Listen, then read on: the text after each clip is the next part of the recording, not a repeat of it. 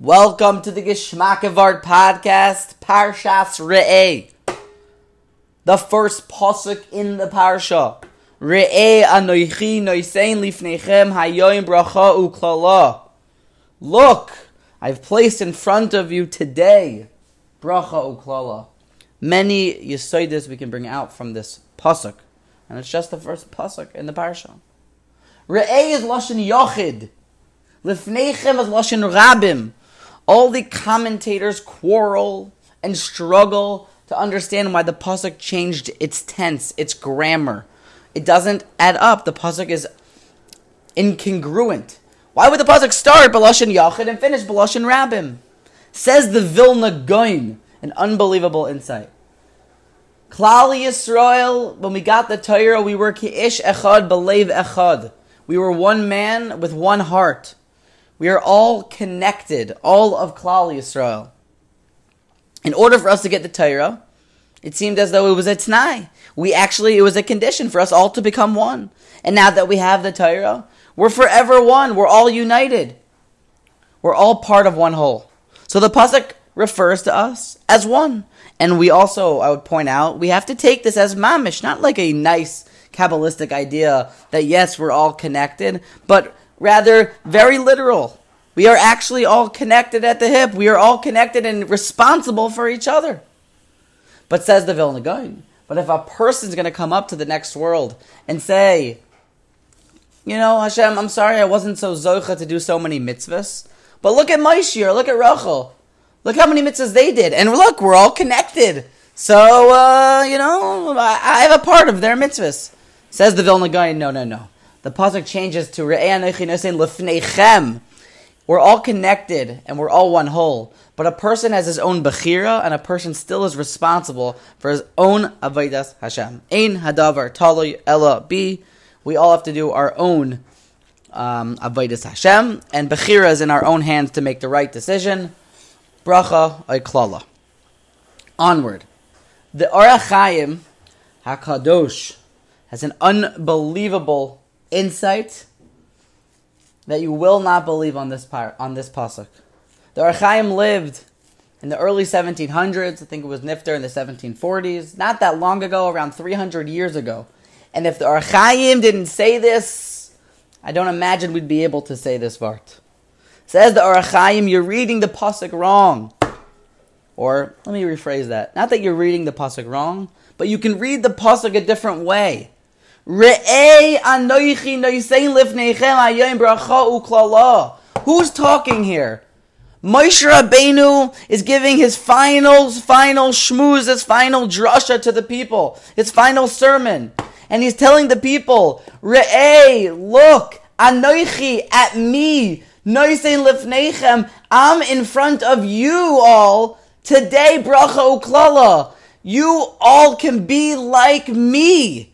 Obviously not in a in a gaivadik way, chas v'shalom, but in a in a in a way of anivos. But Moshe Rabbeinu is saying, yes, you're a person. Yes, you're, we're humans and we're not angels. But with enough effort and with enough work, you can, look at me. Histakel ba'atz me. Look at me, Moshe Rabbeinu is saying. You can become like me. A, a human born person can talk face to face Hakadosh Baruch Hu. The Gemara in Ksubis, Daf Lamed. I'm sorry, it's Gemara in Yuma Daf Lamed Hey Amid Beis. I saw this in the Sefer Year of Adas from the Manchester Rosh Yeshiva. Famous Gemara.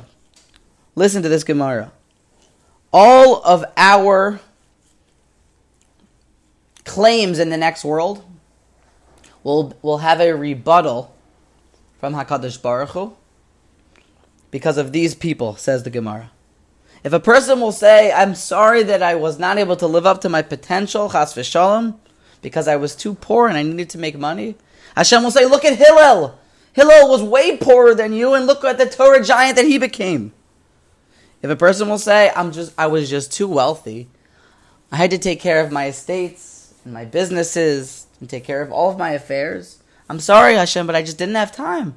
Look how much you you I, look how much I had to take care of. Hashem will say, "Look at Rebbe Lazar. Rebbe Lazar was richer than you, and look at how great he became." If a person will say, Hashem, I had so much desire, so much taiva, so much lust, so much, so many cravings. Hashem will say, look at Yosef. Yosef had way more than you. And look how great he became. The Gemara continues on with so many different things that we might say. Look at the Gemara in, in Yuma over there on Daf, it's page 35b. Every claim that we might have, there's a rebuttal for. But we can ask an unbelievable question, says the Manchester Rosh Yeshiva. How is it possible for Hashem's rebuttal to be a comparison to an all time great? You missed the uh, that's a bad muscle, but you you you uh, you to tell Hakadosh Baruch Hu that I couldn't make the free throw, and Hashem says, well, Michael Jordan could make the free throw, lahavdo elf alfei alaf, and we can't even compare. But just for the sake of our own understanding, how can you c- compare an all-time great to us? But Azoy Zak, this is what the Gemara says when we take it literally. Says the Manchester Rosh Yeshiva. We see from this Gemara that that is not a question. You have the ability to become great. Re'ei anoichi. Look at Moshe Rabbeinu. The Torah is telling this to us. Isha echad, a human-born person, a basar v'dam, someone who has blood flowing through them, someone who has a heartbeat can become so great, no matter what the challenges he has in his life. You have that potential too to become that great, or at least the greatest that you can become. And it's not an excuse, no matter what you're struggling with. That's what the Gemara tells us. You can become an all time great, and saying that no fair, you can't compare me to an all time great, is not a fair claim.